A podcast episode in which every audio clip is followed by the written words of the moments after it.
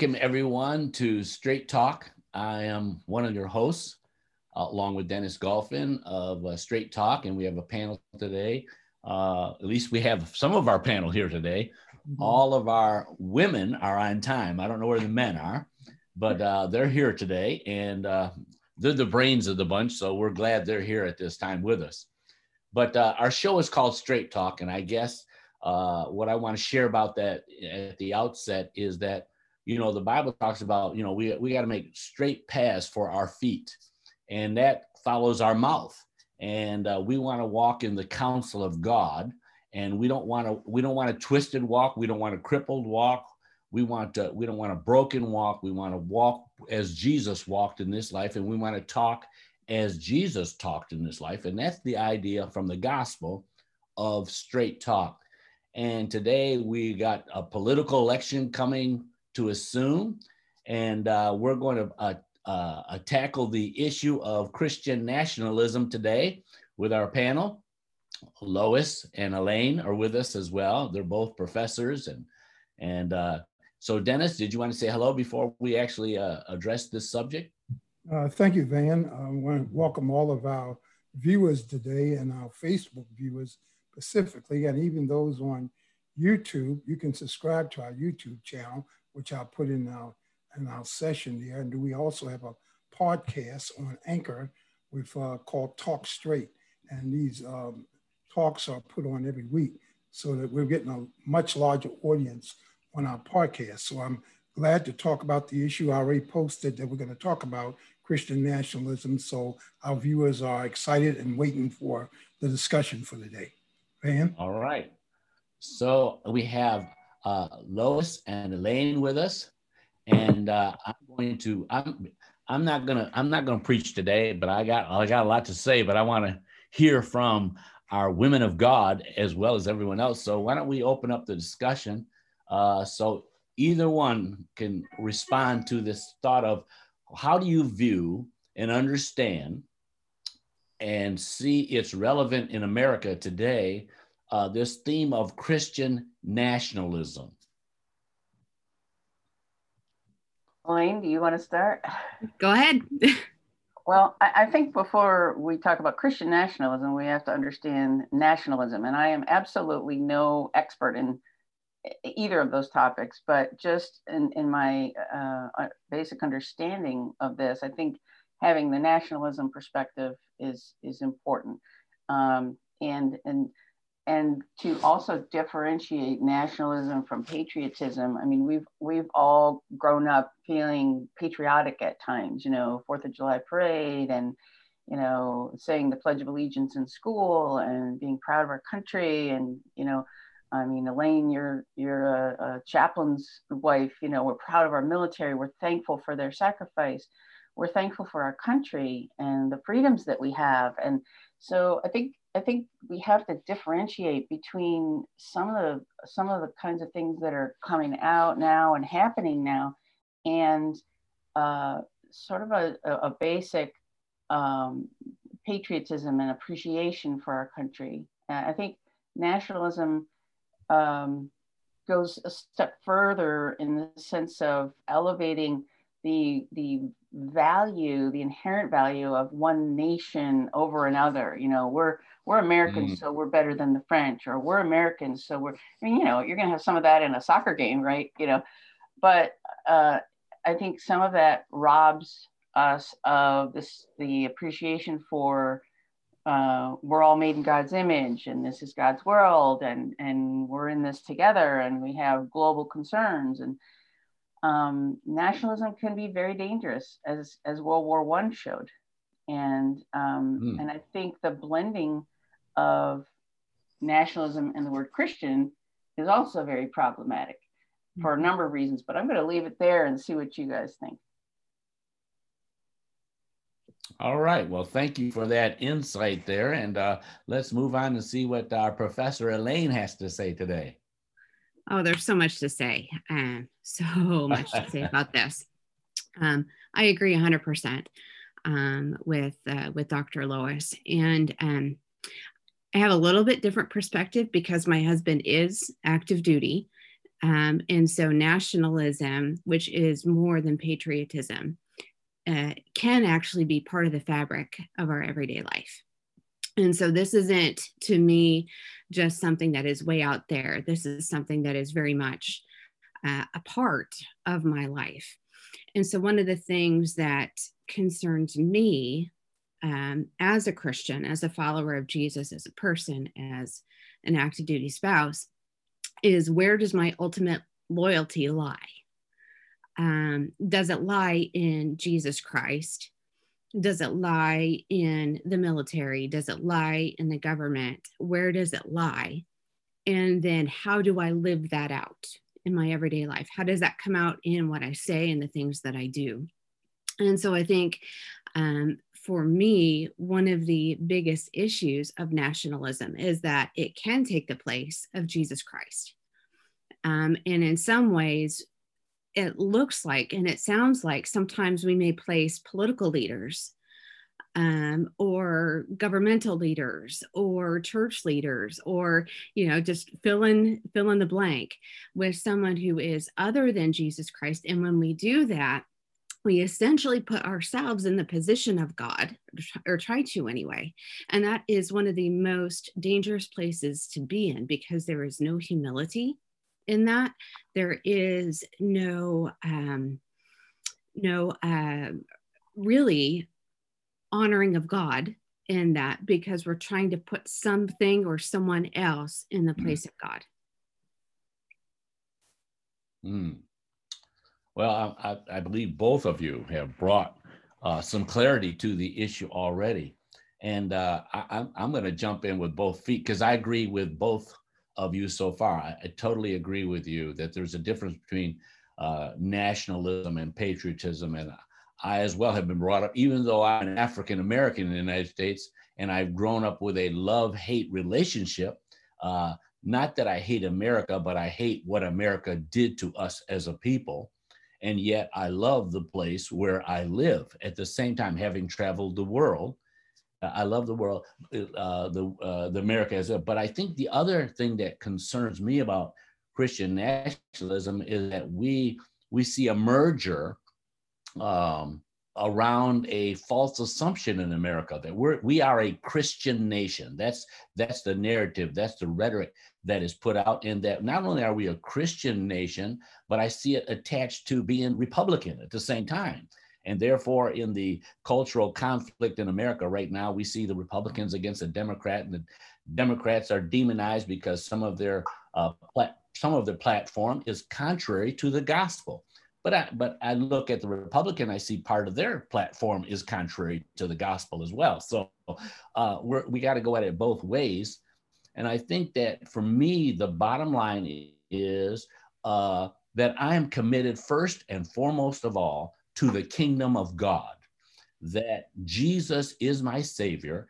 He has an agenda on planet Earth. His agenda is to reconcile America and every other nation on earth unto himself. And we are we are the imago Dei. We're imagers of God. So we are ambassadors first I'm not primarily ambassador, ambassador of the United States. I'm an ambassador of the kingdom of God. And as a result of being his ambassador, and my allegiance is first and foremost of all to him. And therefore, be you Republican or Democrat, if you say something contrary to God's kingdom, I'm going to call you out. that's all there is to it. And no matter how that is, whether that's politically correct or not, it does not matter. It's what is acceptable in the sight of Almighty God. And I think that that's where our primary allegiance has to be. And one other little point I'll make before I let this rotate I used to teach at a Christian school. And uh, it bothered me every day because I would look out of my window of my classroom and I would see in the first thing in the morning, they would hoist up the American flag. And uh, then all everybody, it was a Christian school. So then we'd say, they say the Pledge of Allegiance, etc. And then, uh, but I, I said to them one day, they were, they said, Dr. Gayton, what, what, what is wrong? I says, I just don't like what's happening here. And they said, what is it? I says, well, the American flag is above the Christian flag. And, and I think that's wrong. I think that's idolatry. When you exalt everything, uh, anything above God's kingdom, the mindset has to be God's kingdom first and America flag second because kingdoms in this earth will come and go, but God's kingdom lasts forever. That's what He established. That's where our first commitment is. And so there, there is where we have to draw a line of saying, I'm not trusting in any form of government or politics to rescue me, to deliver for me, in the sense that God has promised certain things and established certain things and committed to that. So I'll stop right there because I've got a few other things I wanted to convey as well. But I see that uh, Sterling Lands has joined us too. But Dennis, you have anything you want to say at this point? Uh, yes, man. I wanted to just uh, add along to the conversation that we're talking about about nationalism uh, in reference to uh, Christian nationalism. And um, I, I, published on the um, page there an article by Jack Jenkins from August the 2nd of 2019 of Christian nationalism, which uh, refers to a whole different mindset than just being nationalists. But Christian nationalism is really a movement that seeks to merge Christian and American identities, distorting between the Christian faith and uh, America's constitutional democracy. Um, this is not only, this is almost a worldwide movement, this uh, Christian nationalism. I'll go back in, um, in church history to the time of Charlemagne when he first took over the, uh, the Roman Empire and became what was called the Holy Roman Emperor. And he, he sought to nationalize the empire into some sort of Christian values. He put up what was called an 82 article of Christian beliefs. And that went all the way through in the Middle Ages, this whole idea of Christendom that became a part of the Middle East tradition, Middle, uh, I'm sorry, Middle Age tradition. And then as doing that, uh, we see now a whole emphasis where we try to make uh, the religious body and the national body one. And so that has been distorted and claimed in many different areas throughout church history. In our country itself, I think Christian nationalism today has been part of what we call the white nationalist movement. So we can look at it from various viewpoints in terms of re restoring America to what became in this country in the 1920s fundamentalism. So I just wanted to throw those points out as we went. Um, Sterling, you want to add into our conversation now? Um, well, thank you so much, and good morning to everyone. Um, I think it is a mistake to suppose that God is only or even chiefly concerned with religion. I think God is concerned with the with the wholeness of our lives, and as a result, I believe that um, when you read what John Adams said um, early on in the front end of this country, he said that um, our Constitution was made only for a moral and religious people. It is wholly inadequate to the government of any other. The Constitutional Convention ultimately did not produce a document that could, could really govern people who don't govern themselves. So, as true as that is, there's a sense in which it misses the point. It invites the question what form of government uh, would be adequate for that kind, the, the kind of people who don't uh, govern themselves, or should we just write them off? And I think that when we look at the politics of today, uh, every each each major party tries its best to demonize the other party which is a distraction from the reality that all of them are dealing with only a perspective that satisfies the secular appetite. So uh, I, I wrestled with this myself on, on occasion, and then I realized that, you know, God God controls the heart of the king, uh, as He does the, the flow of a stream. So wrestling with it is one thing, but letting it it wear you, I think, is another. So I, am just rambling, but those are some thoughts that cross my mind. Okay. And how about you, Lois? Doc, well, you want to jump back in here? Yeah, I'm just thinking that you know, something I heard recently in in a sermon um, is that you know uh, our founding fathers were Christians and they established America as a Christian nation. Um, and and this message co- connected that that uh, point with the the phrase law and order. So in other words, the uh, uh, you know not seeing the law as a, a living thing that continues to change as we grow and develop as a country.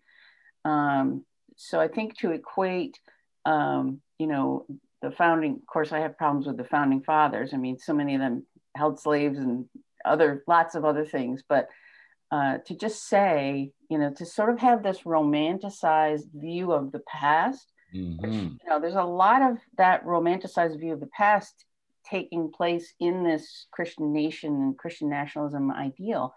Um, even looking back to the 50s, or even with the phrase "Make America Great Again," you know, you know, we all have to ask, when was it great for Black people? Hello. Uh, when you know, tell me about when it was great for women. You know, even more than you know a yes. few years ago. So um, this romanticized view comes from this idea okay you know our nation was founded by you know christian people and we need to somehow get back to that well the laws that were in force at that time you know if if we just kept the law as an ongoing non-changing thing uh you know alaine and i uh, all of us would not be voting you know of course we've all voted already but we wouldn't be voting uh, you know, there would be slavery in existence. There would be all kinds of things. But our, our country has grown and developed, and we continue eh, to actually move away from some of those things that were in existence at the beginning. So I think there's a real problem in Christian nationalism with you know drawing this this line of connection from our founding fathers to some idyllic 1950s leave it to beaver kind of family to uh, everybody needs to you know obey the law. Well yes we need to obey the law but if the law is unjust then it needs to be challenged. Yes yes well i think lois you make a good point talking about the the uh, the the narrative that this country began by, by thinking that you know all of the Europeans came over here to establish a Christian nation, uh, founding fathers, etc. And when when it was really colonialism uh, and manifest destiny philosophy uh, under the guise of Christian, I think uh, uh, Sterling, you'd admit, in the nation of Ghana in Africa, you can go to the slave castles and you can see all the layers of where they housed the Africans until the ships came for them. But right on the top of the prison for the slaves, is a chapel where they prayed, the, the, the, the colonialists prayed to God and asked for guidance and blessing. And it was their ordained purpose in God that they rule over all other people on planet Earth. So I think it is a misconception, number one, to say that America was founded as a Christian nation. I think that's that's an error. That's a misconception. I believe that there are Christians in America and because, you know, Massachusetts was like the only first colony that the Puritans came over. So what about all the other people that showed up on the planet on, on this country? And so to say there's a, the false assumption is that America was founded as a Christian nation. Well, first of all, it wasn't founded. People lived here. The Native American Indians lived here. My brother Sterling lives in Texas, uh, Austin, Texas, but it was once owned by the Mexicans, not America. In 1845, they took over. So, my goodness, we have been lying to ourselves as a nation. And then now, and I'll stop when I say this now we've we've painted this scenario in politics that the republicans or conservatives say listen we've got to elect uh, people that believe uh, in in the platform of republicanism or the progressives are going to destroy this godly nation. We can't let that happen. So they're using that argument when it's not even true in the beginning. When has America ever been godly? That's my point. When? Ask the Native American Indians. Ask the African Americans, when has America been a godly nation? Yet there have been godly people within the nation of America. So yeah. I'll stop there and let Alaine jump in if she wants to. Sure. Yeah. So one of the things that um, I've noticed really ever since I was a child and growing up, um, and you all have noticed this too, is that um, nationalism, Christian nationalism, tends to run on just a couple, sometimes even one uh, major issue or perceived major issue. And if one does not agree with that particular stance, then number one, you can't be a Christian. Number two, you must really dislike or borderline um, hate America, and on and on and on and on from there. Um, mm-hmm. And it, the question that I have is what would it look like if each of us defined what we think Christianity is and what it entails? And what it means. And then use that to take a look at our stances on different issues rather than trying to equate the two together. Because there are people who don't love Jesus, who have incredibly moral values and moral standards. And if they happen to agree on a particular topic or a particular issue, well, if they don't love Jesus, if they're not following Jesus, then they're not Christians, but they're being equated to being Christians and they're being told, oh, you agree with us, so you're a Christian. What if they don't want to be a Christian? What if they don't want to be part of that particular, uh, this particular um, community and and we have just done such an incredible disservice to jesus to our country to ourselves to all different kinds of people because we haven't we haven't focused on Jesus and who Jesus is, how he lived, how he interacted with people. And I think if we just did that, if we defined and understood our Christianity in light of who Jesus is, mm-hmm. um, Christian nationalism would not be near as much of an issue um, mm. as, as what it is. And one other thing I'll say, and then I'll stop, is that um, in the church, we have we tend to have a celebrity type syndrome, where whoever is in charge, because they are the person of God, whether that's man or a woman, they are the person of God, they hear from God, they speak for God, therefore, what they say is what God would say. And I think we have to step away from that. Um, a lot and really test what we're hearing and what we're seeing and what and who we're interacting with with what we find in the character of christ um, in scripture all right well, Sterling, I know you want to jump back in there and say something, brother, from uh, Texas. Actually, I don't. No, okay, all right. because she did, she did such an excellent job. Yes, she of, did of laying this thing out. You know, um, uh, but since I'm here, let me just say this: um, I, I believe that when we talk about Jesus as it relates to our our commitment to uh, Him, uh, I believe that we're talking about Jesus with the one that has the American passport. And if he doesn't have an American passport or, or is not American citizen, then he's not uh, the Jesus that that uh, many uphold, particularly as you get into the political season.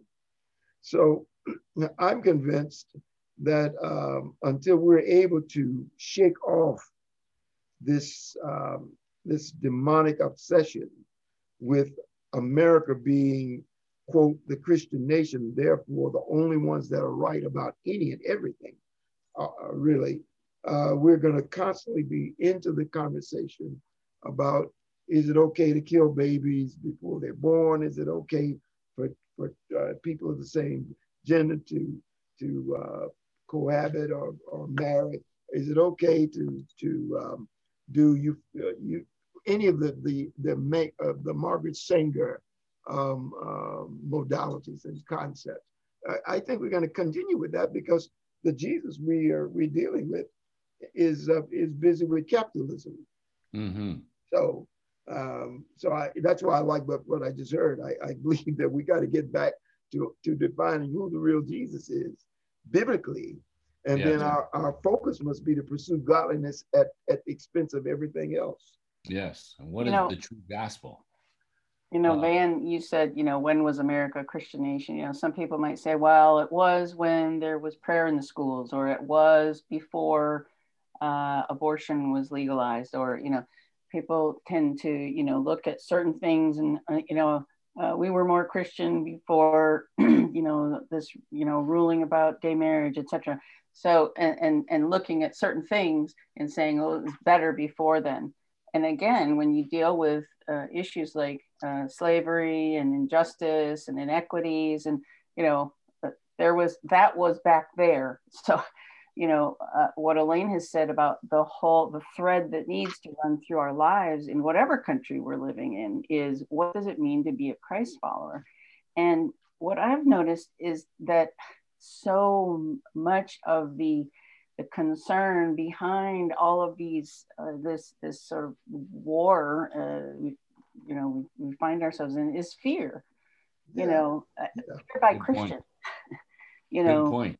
fear about uh, you know well fear of change nobody likes change i mean you know you've read you know seen the book you know who moved my cheese or something like that you know none of us like change but but a sort of a cultural uh, you know g- environmental kind of change uh, you know has made for fear uh, about you know, wait wait you know things aren't the way they were you know. And the fear is with you know i think with the white christians who you know feel like their their power or position is being challenged and and uh, changed.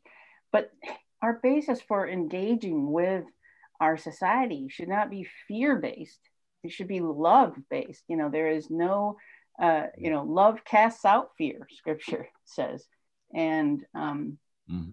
uh, you know, uh, just one other point I wanted to make was, you know, uh, ha- being a, a scholar of Jewish Christian history, it was never really very good for Jewish people when, um, you know, the nations they were in were Christian, you know, Christian, uh, you know, na- uh, Christian uh, government uh, was was often very harsh on on Jewish people, from expulsions to uh, rulings uh, and so on, and, and, and pogroms and deaths and, you know, uh, all kinds of injustices.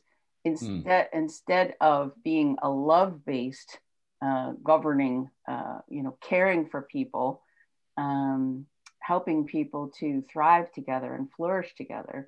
Um, you know, if, if we're what if we're operating on fear, what kind of a relationship is that? Imagine if that was the basis of your marriage. You know, uh, I'm gonna make lunch for you because I'm afraid if I don't, you'll hit me, you know, or something. I mean, what kind of what kind of uh, arrangement is that? Well, sometimes, uh, sometimes in, in our marriage, uh, that, that is the basis. I'm just afraid of her. I knew he was going there. I knew he was going there. Ugh, I knew he was going there. We'll pray for you, Gonna Sterling. Please do. Sterling's about to bury himself. That's the part of the straight talk, but now we're really getting to straight talk. now we're getting to it. Yeah. Yes. Any Well, other confessions? Dennis, you want to jump in there? I got, or are you ready? Or Yeah, sure. sure. I was just listening to what was going on. What everybody was saying, I agree 100%. I think that another point um, that needs to be made in terms of what we're talking about to this, I like the point that's being made that we're not talking about um, America being this great, as we say, um, nation that everybody needs to follow after. I think that when we talk about what a Christian is, that it's always been a transcultural uh, religion. It hasn't been a one culture religion, even though we've always had one culture dominating in the era of Christianity over top of all the other cultures, which made it seem as if God was blessing that particular culture. Um, so I think that we've had that problem for a long time, even from the beginning, uh, with the Jews, in fact, thinking they were the only ones that to be Christians until we get to Acts 21 and we see uh, a little difference there, what Paul begins to um, outline. But you see this whole thing, even with different nations. I, I, I was reading something in 1670 when a lot of the slaves came over here, that the ones that were actually Christians were not made slaves because they were Christian. And that went on for about 12 years until they reversed that law. So, which also indicated that there were slaves that came over here as Christians. So it wasn't just a Euro- European thing, but as such, each culture seems to dominate and make rules. But I just want to mention this point about a theologian named Guy Duty. He, um, he pointed out that you can't legislate morality. And I think that's what we, we get back to. We keep trying to legislate morality. You know, yeah. the Christian view of marriage, the Christian view of sexuality, everybody want to legislate. But as most of us who are Pentecostals understand, unless you get the power of the Holy Spirit in you, you're not going to change anyway. So, right. you know, it, I think the whole point here is that we keep trying to legislate what we believe our view of Christianity is, which is what Christian nationality, uh, nationalism is talking about, their view and their viewpoint, and they want everybody to conform to their viewpoint and their banner that they put up. So if they have a banner on Christianity, that's the banner they want everybody to abide by. For instance, uh, most of the time it's abortion. But what about racism? They're silent. So everybody has these banners, and their banner is the right banner. But what about something else? I'm not talking about that. I'm talking about this.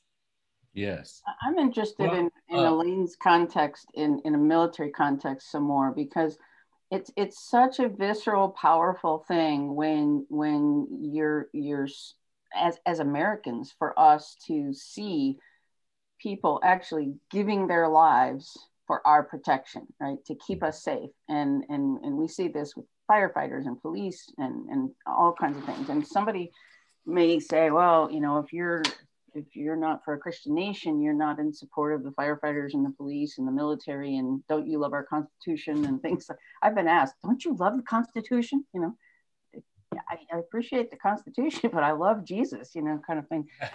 But that's right. How, how is this?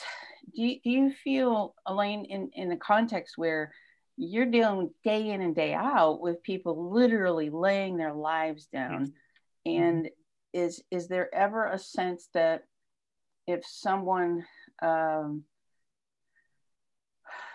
sees a problem or sees some, you know, inconsistencies between Christianity and Christian nationalism that that you be seen as uh, not appreciating those sacrifices or not being patriotic. Yes, yes, um, very much so. And so there is a very delicate line.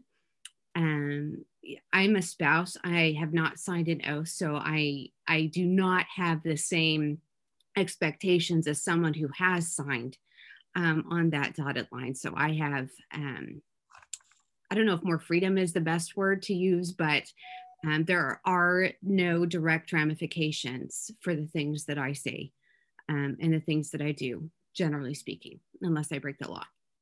Um, but in regards to being a Christian, in regards to um, nationalism, in regards to the military, probably the biggest thing that comes up is pacifism and how can you be a Christian? How can you serve this country? Um, and I do serve um, because I'm with my husband. But how and how can you serve this country when you know that people have to die, and when you know that you very well might be called upon to do that? And one of the things that we deal with a lot is moral injury, um, and what that means, and what that what that basically involves. But in regards to uh, in regards to Christian nationalism, one of the best things that I can do is say, you know, Scripture tells us that there's no greater love than to lay down your life for a friend. Jesus laid down his life for us. And the people who have signed on this dotted line, regardless of what you think or what you feel or what you believe, they are willing to put their life on the line so you can believe that, so you can practice that. So you can disagree all you want with the missions, you can disagree with the commander in chief, you can disagree with leadership, you can do all of those things. At the end of the day, these people are willing to do things to keep you as safe as possible and to risk their lives so you don't have to. And there's a lot of love and a lot of care and concern in that. And so that's normally how I'll address it from all different kinds of sides. And normally that's enough for people to say, oh, wasn't thinking about that. Yes. Yeah. Well, Alaine, I agree with you totally. And my heart goes out to all our military, including my father, including my uncles.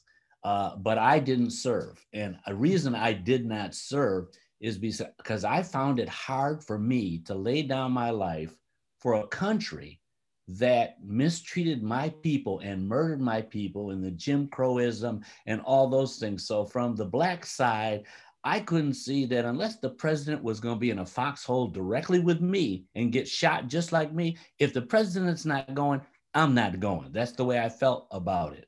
And yet, I also want to bring out uh, this thought of America exceptionalism. And we got a slogan now America first.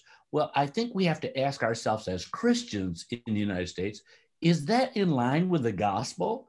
Uh, America first, or do we prefer in honor, prefer other people and other nations and other cultures as a Christian nation?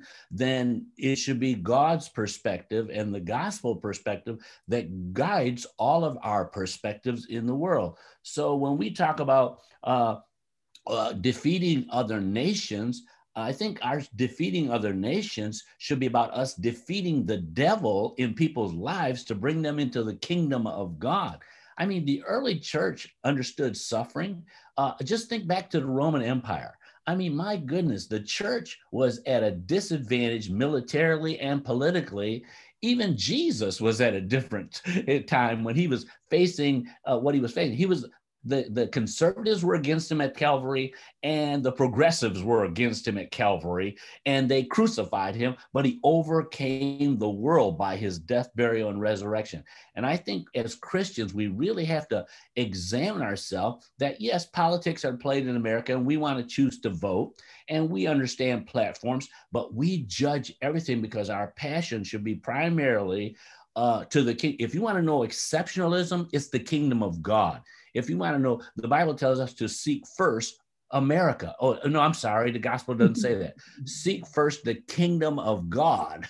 And as Christians in America, we got to be sure that our our political platforms of different parties do not dissuade us from what the gospel clearly states. And at that moment, our allegiance should be to God, even if it means being against America. If it cost us to be against America, then we choose God. We choose his way. And if that is not our conviction and our passion in heart, then then Jesus thinks that we're like the church of Laodicea. We're lukewarm and he's going to spit us out because we're not healing the world, we're not refreshing the world. We're we're just lukewarm. And I think in America right now, the church, because it's looking to political means of gaining power instead of uh, the gospel giving us power in the earth and that we're part of the biblical narrative, we know God is going somewhere. We know that God wins and that in the end, there's going to be a new heaven, a new earth. And this world is not our home. So we got to be very, very careful not to, to, to buy into the systems of the governments, etc when they run contrary to God's word, and we recognize that we're pilgrims in a strange land, as it were. We have a dual citizenship on heaven and on earth, and that God is going to end up reigning experientially over all things with his people. And that we should be filled with, with, as Lois says, the love of God we're not fearful of what's going on with the political parties. Not, uh, you know, I, am not concerned about which party wins. I'm I'm concerned and focused on God is winning and God shall win, and He wants us to reach out and love and draw as many people, Democrats, Republicans, uh, gays, uh, all kinds of people into His kingdom because the Father loves humanity. It's not about America being distinct from. We need to be incarnational ministries going in to rescue everybody from the powers of darkness. That is the church's primary objective to stay radically committed to the kingdom and not be like the Roman Empire, where if we Constantine and then we mix religion with state, and next you know, everything ends up corrupt. And if we tie our, our political power instead of what is the gospel power in America, we will end up being just like the Roman Empire. That's my position. Bless you, brother. You have you have really preached the sermon. We're going to take an offering up for you. Make sure it's big. It's America. Capitalism. Capitalism. I was I was raised in the era of um, the draft. So when you talk about choosing to go in the military, during my era, it was it was either you go or you didn't. they, right. they drafted you in. But you made some good points, and I think that's that's good in light of where we are. Mm-hmm. I, yes. I have an, an, interesting perspective on pacifism because you know the uh, the early Pentecostals were there was pacifism in the early Pentecostal world, uh, particularly in our context, the the AG. And uh, uh I wrote uh, Dr. Stanley Horton's uh, biography in in oh, 2009. Yeah. And he talks about his early pacifism because, as an early Pentecostal, um, that was what you believed, right? And um, he uh, he and, and this is there's an article that Marty Mittelstadt did, Dr. Marty, Marty Mittelstadt did about Dr. Horton's pacifism and his and his change in this view. Um, in 1945, um, he was teaching at Metropolitan Bible Institute, actually where my parents attended uh, a couple years later and he began to see the benefit of the GI Bill. All these these uh, these soldiers were coming back to to the United States and having uh, the benefit of the GI Bill, which, as as we know, there are racial uh, issues with that as well. There oh, were oh, yeah. they were white soldiers, you know, enjoying the GI mm-hmm. Bill. Um, so anyhow, he his position began to change. That he saw not that war was good, but that good could come out of war that these these uh, soldiers were um, you know training for ministry and the government was you know supporting this and that many of them had come to the lord during the war and and and all. So he didn't uh, i don't think he changed in his view on the you know maybe just war theory and so on but but he he had a uh, a, a, a way to um, navigate the the changing situation Mm-hmm. Well, you know, I got a question for everyone.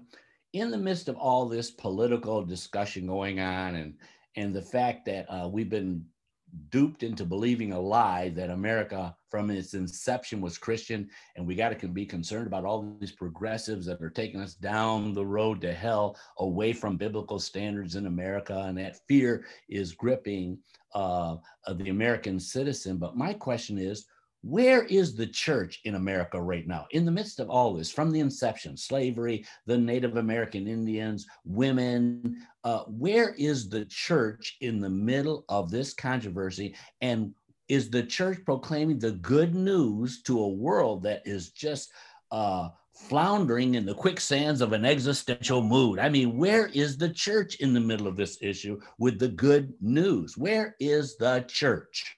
So here's a here's the book that I haven't read yet that you read twice. I read it, yes. And you know, the church oh, is changing. Could you put it back up again, Lois? Yeah, this is a Robert Jones uh, book. Uh, we just got this. This is actually uh, uh, 2000. It's not super recent. Uh, 2000. Um, 2016.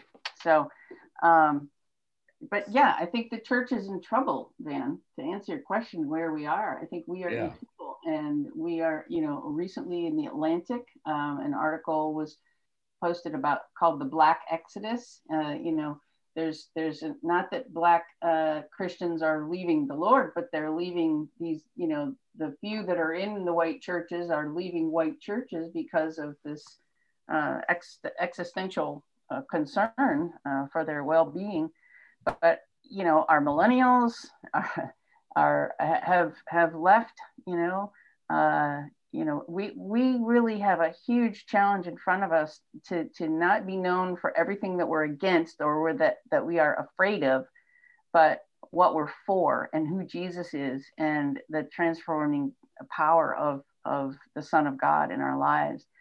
Um, we have a big job because um, in many ways the church has has failed America, and we we um, it, it's not going to be legislation uh, or a certain person in power that that uh, brings people back to the church. Mm. But you know, Scripture says love never fails. Right. So if it never fails, I think we ought to try that. Right. I mean, all the things that we're afraid of happening in America, we believe they're going down the road of uh, homosexuality and same-sex marriages and things like that. I know the Bible, what the Bible says, but I know God's solution is for the church to reach everybody and bring them into the kingdom because we've all faced transformation in our lives.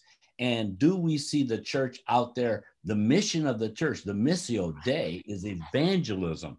It's winning the world to Christ and coming out of the cultural battle and enter into the spiritual warfare with the gospel and the love of God to see a nation that is not looking to the Republicans or primarily to the Democrats, but looking to Jesus because the strongest force and power in the earth is the church of the Lord Jesus Christ that is truly committed to him. But right now, we're not acting like the most powerful force that God is reconciling his, his, this world to him through the church or proclaiming his wisdom. The Bible tells us his wisdom is known through the church being revealed. If also but his spirit is in the church, if in America right now, if we're supposed to be the salt and the light uh, of what are we doing? I mean, we're letting the world, I mean, now we got people trusting Biden to be their political savior, to be the savior of America, or Trump to be the savior of America. And the church is not standing saying, hey, neither one, Jesus is the savior of America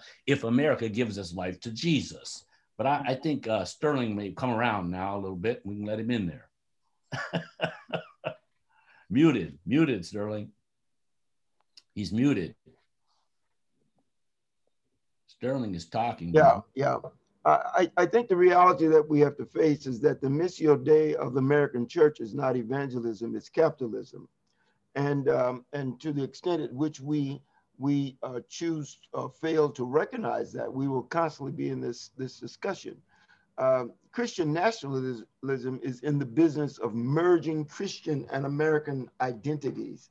So um, they it, it is it is historically been liberally mixing biblical teaching with principles of constitutional democracy until the line between them is blurred or even erased so that pretty soon you start to look at the constitution and the bible being on on equal footing. Um, I, I'm, I'm convinced that uh, yeah some of this may seem benign on the surface and we like to, to to speak as if it doesn't it if it really doesn't exist. But the reality is that an American flag in the church pulpit, uh, in God we trust on the dollar bill, uh, Christian politicians referring to the Second Amendment as a God given right. I happen to be one of those. Uh, well, I, I, just learned that confession is good. Uh, uh, and that Christians have a right to advocate for favorable laws just like anyone else. Well, but real Christian nationalists aren't out for anything uh, that is uh, as equal treatment under the law. Uh, Christian nationalists are interested in the things that are beneficial to their God. And I believe that their God is green. Mm. You know, Lois, I believe it was uh, Robert E. Jones his second book is called White Too Long, which yeah. is a direct quote, quote, uh, quote from a early activist named James Baldwin.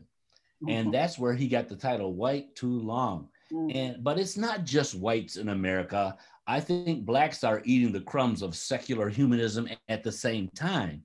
And that we also cannot afford to walk away from the true and living God, as none of us can, because without him, I mean, we cannot make it. And he he he says we don't want to be guilty of uh, political idolatry. Political idolatry that people and everybody should know, hands down, that the church pledges its full, wholehearted uh, uh, allegiance to the true and living God found in his word. And everything that stands against it, we choose to obey God rather than man. And like the Apostle Paul, I wrote a I read a book by uh, about him. It's called "The Man That Shook the World." It's time for the church to wake up. We're, we're sleeping. We need to wake up and shake the world with Jesus Christ and his power in the earth.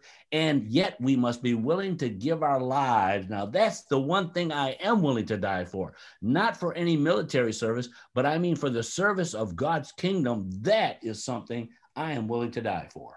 Right. See, but once again, we're, we're, we're uh, the conversation is a great conversation, but it's uh, it's uh, the elephant in the room is that the the Church of America is really a, a pagan edifice. It's become very heathenistic, and we we we're an apostate group that has maybe a remnant back here that's saying what you're saying, but don't think for one minute that that's the uh, macro church in America. I was at a group yesterday, were about 50, 60 uh, uh, church leaders from various and sundry denominations, and they had a great time, great praise, great, uh, some were even speaking in tongues. It was fantastic, except it was the typical American uh, picture.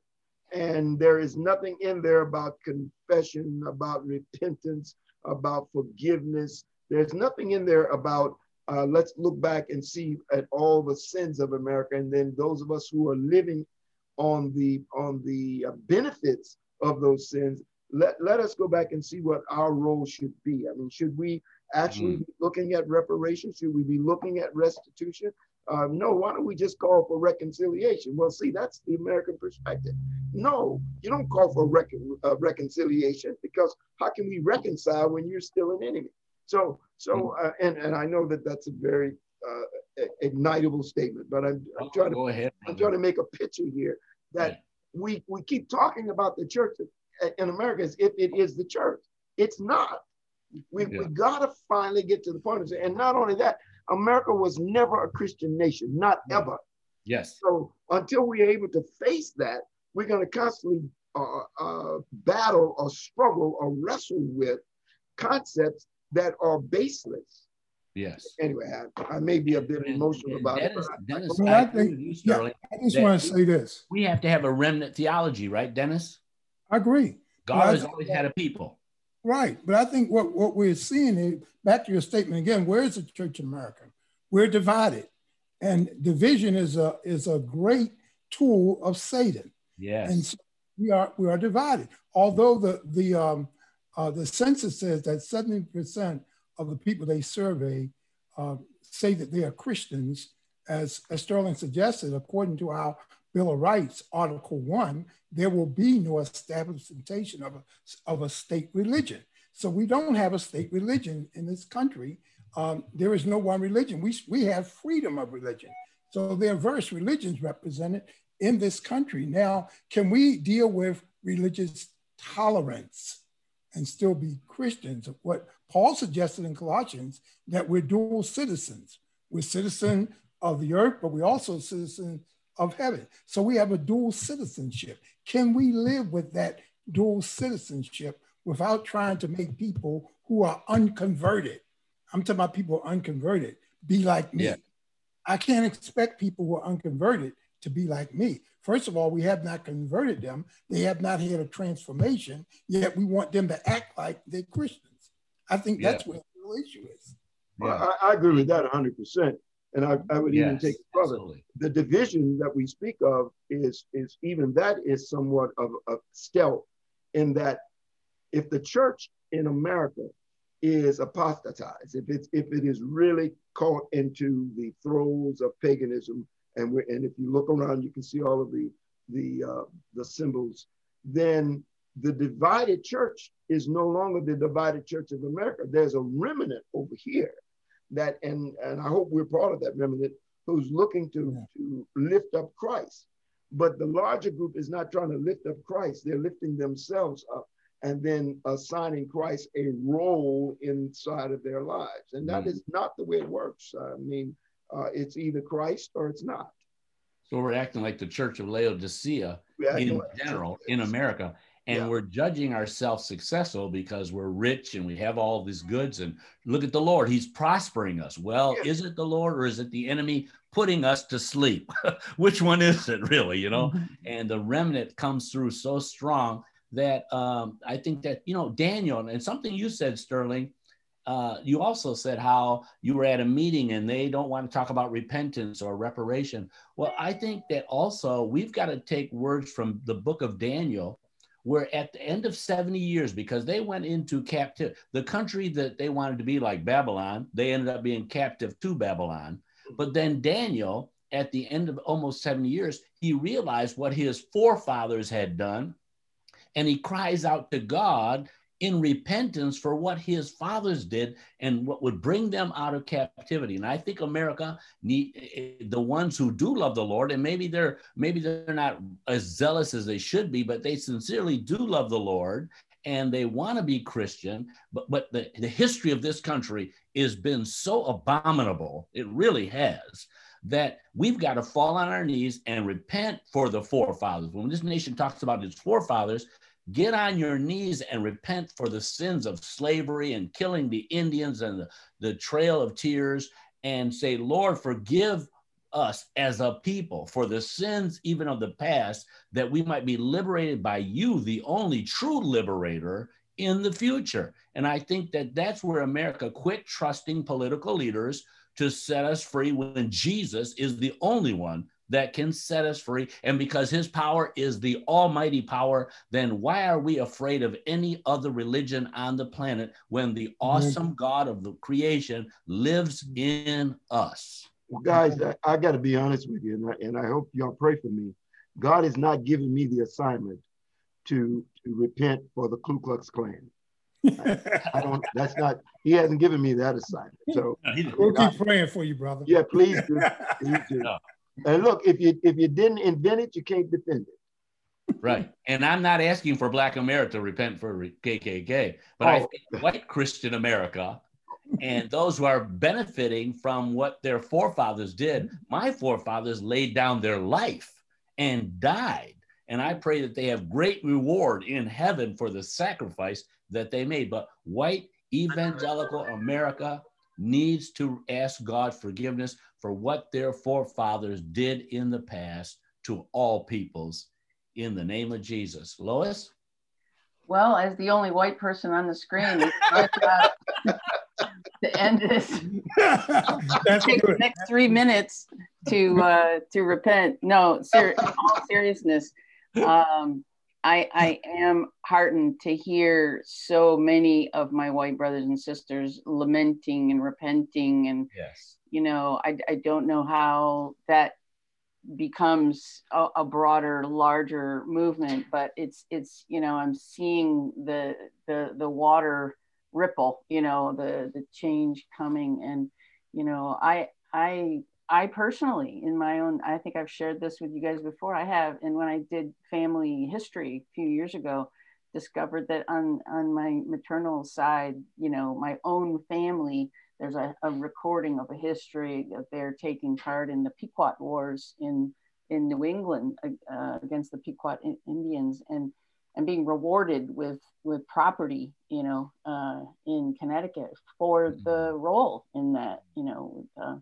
and, and you know that kind of thing just it just uh, it's so shameful and and so uh, you know i when i feel it i i lift it up again like oh god forgive us you know for please you know help us to do what we need to do to make this right.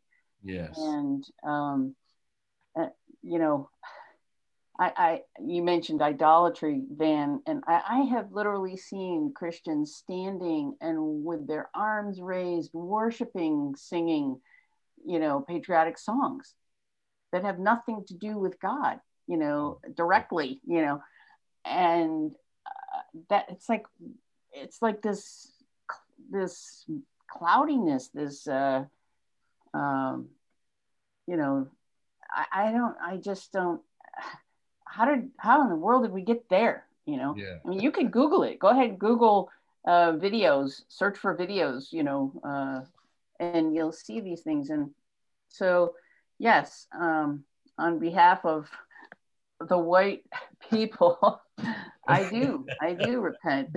and yeah. uh, you know, you're chuckling, you, but I we love you. Yeah, man. Well, Lois, you, you need could, to know if that. I could go just like that and change it all in a day, uh, in a moment, I would.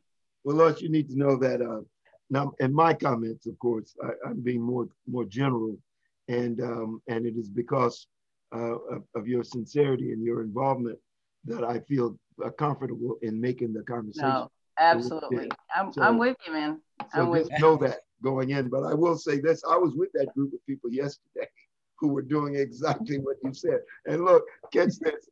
Uh, the, the song leader, the praise leader, was an Hispanic guy who was paid to lead them. So he had studied them. He knew what they wanted and he played what they wanted to hear. Wow.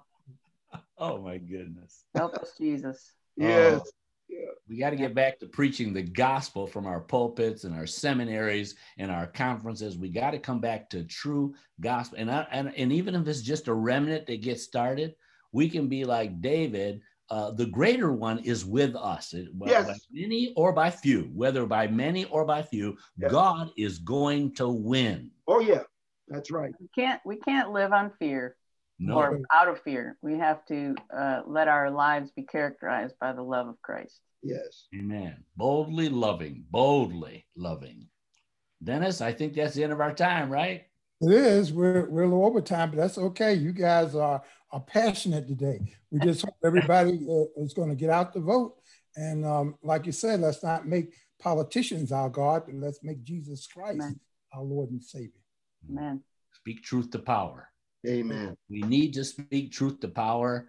Uh, ultimately, and live, you know, I pledge allegiance to the flag, no, to the to Christ, Amen. and that becomes the main issue. So we thank everyone for watching us today, and we hope we uh, have uh, lit a lit a candle, uh, stirred somebody from their steep. We've we're being uh, revived from a epistemological self consciousness is happening, and we are awakened by the Spirit of God. So I say in closing the, the prayer of the Aaronic blessing upon each one in the nation as we are looking in this election as well as, but remember, we are the elect. We are the elect of God. We've already been elected. We've won the election. He has won in us. And so let's go forward because we are the ambassadors that this world needs to hear from.